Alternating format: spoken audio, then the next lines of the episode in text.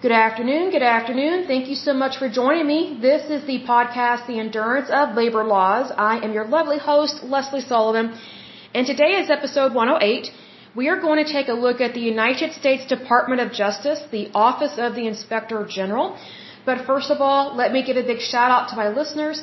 So a big shout out to California, Minnesota. It's good to see you, Minnesota, New York, Oklahoma, Texas, and Virginia. Now, here's the thing. I'm missing Massachusetts and Pennsylvania. I love you guys very much. So do circle back to us. We love to see you here. In terms of countries, the United States and the United Kingdom.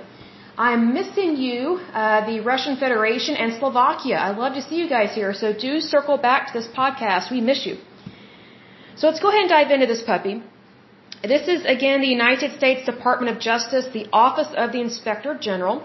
Now, just so you know, almost all federal agencies have a Office of the Inspector General, meaning that someone is in charge of it, and they have certain things that they investigate, certain job responsibilities that they have within the federal agency that they are working in.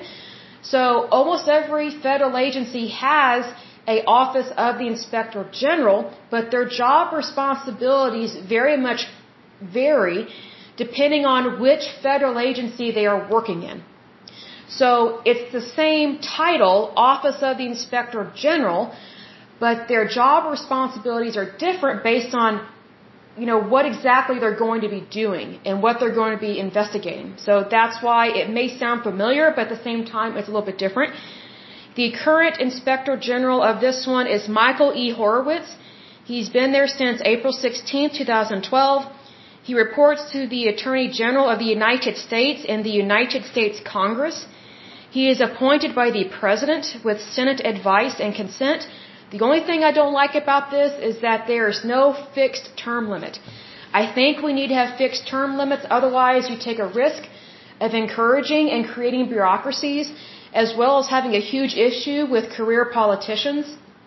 That is a big problem in Washington, D.C. But guess what?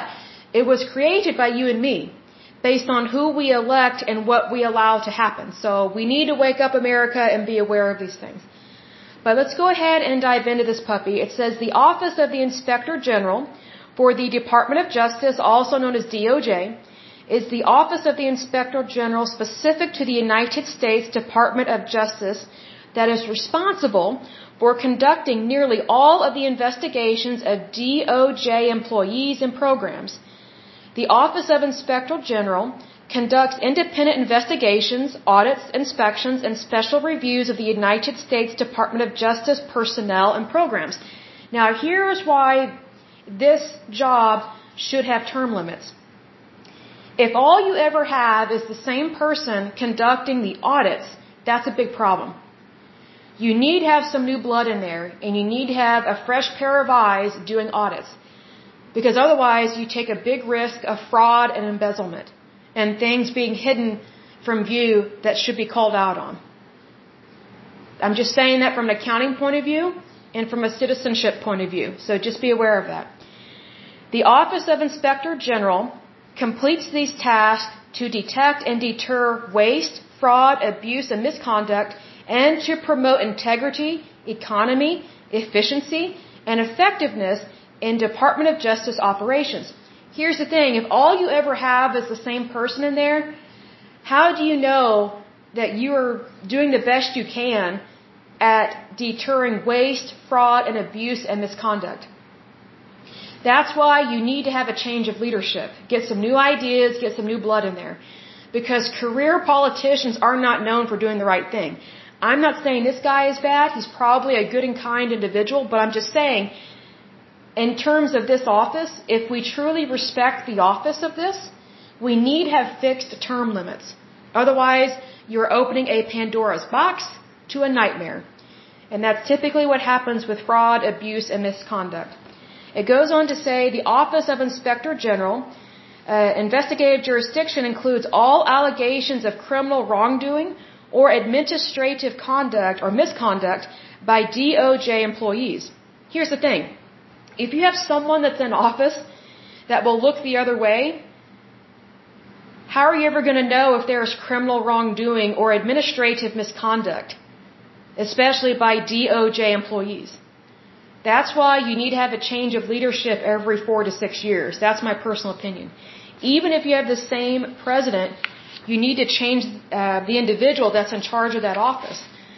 Because otherwise, I think you're taking a big risk of having lack of integrity in regards to the office. Again, there have been bad people from both parties that have screwed up in so many ways in different offices, different positions. So regardless of whether they are Democrat or Republican, we need to have a change of personnel in terms of leadership. Because otherwise, it might turn into what we have seen in regards to labor unions and trade unions, and also the military, where it makes it very difficult to fire bad people.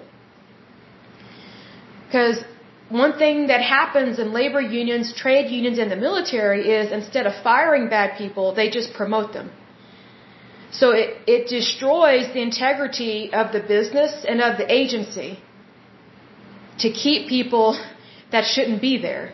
And again, I'm not saying this guy shouldn't be there. I don't know him personally. I don't know him professionally. I know nothing about him except what I just told you, what I read about him. I'm talking about in terms of the integrity of the office. The Office of Inspector General for the United States Department of Justice.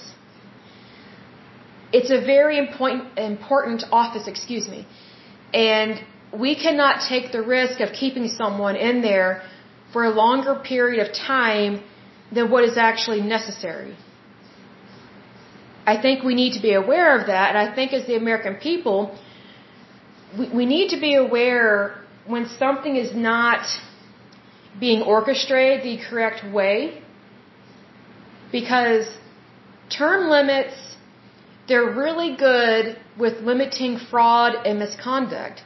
But if you don't have term limits, then you take a risk of having hidden dictatorships within your federal agencies, within your federal government, and some, sometimes within your state governments. And that's very unfortunate. Because then it just kind of turns into a, a good old boy system, like a boys club or something, like a fraternity.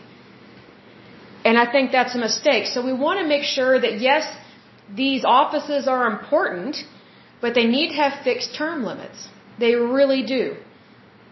They really do. And that's one thing I learned about these is that I didn't know that they did not have fixed term limits.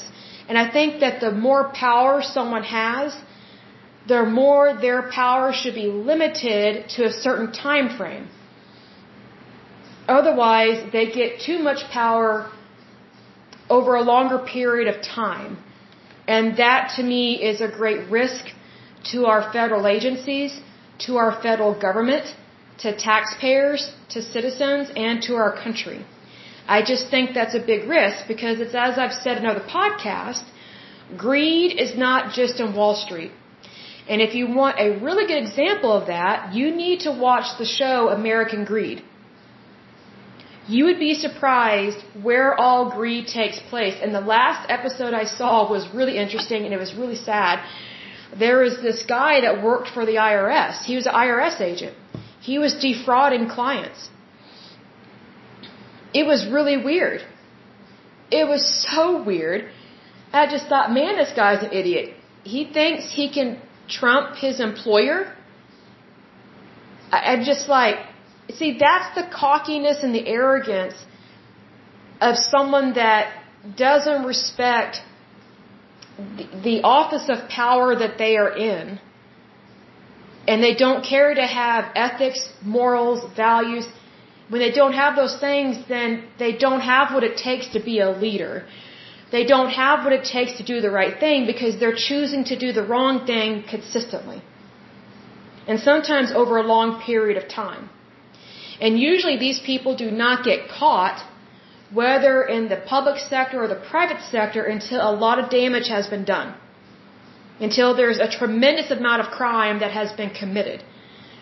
That is what is so awful about things that are um, not regulated correctly and things are not audited correctly, is that it doesn't catch stuff quickly. So we want to avoid all that, right? Because we want everything to be on the up and up, and we do want to give people the benefit of the doubt. But giving someone the benefit of the doubt doesn't mean we look the other way, not by any means. So, because we should hold everybody accountable to the same yardstick, as they say. Because there is no favoritism, there is no nepotism. Because those two things will definitely destroy your country and they will destroy your place of business or your company, for sure. But anyway, um, probably for the next podcast, we will go over a Superfund site. So until next time, I pray that you're happy, healthy, and whole, that you have a wonderful day and a wonderful week. Thank you so much. Bye bye.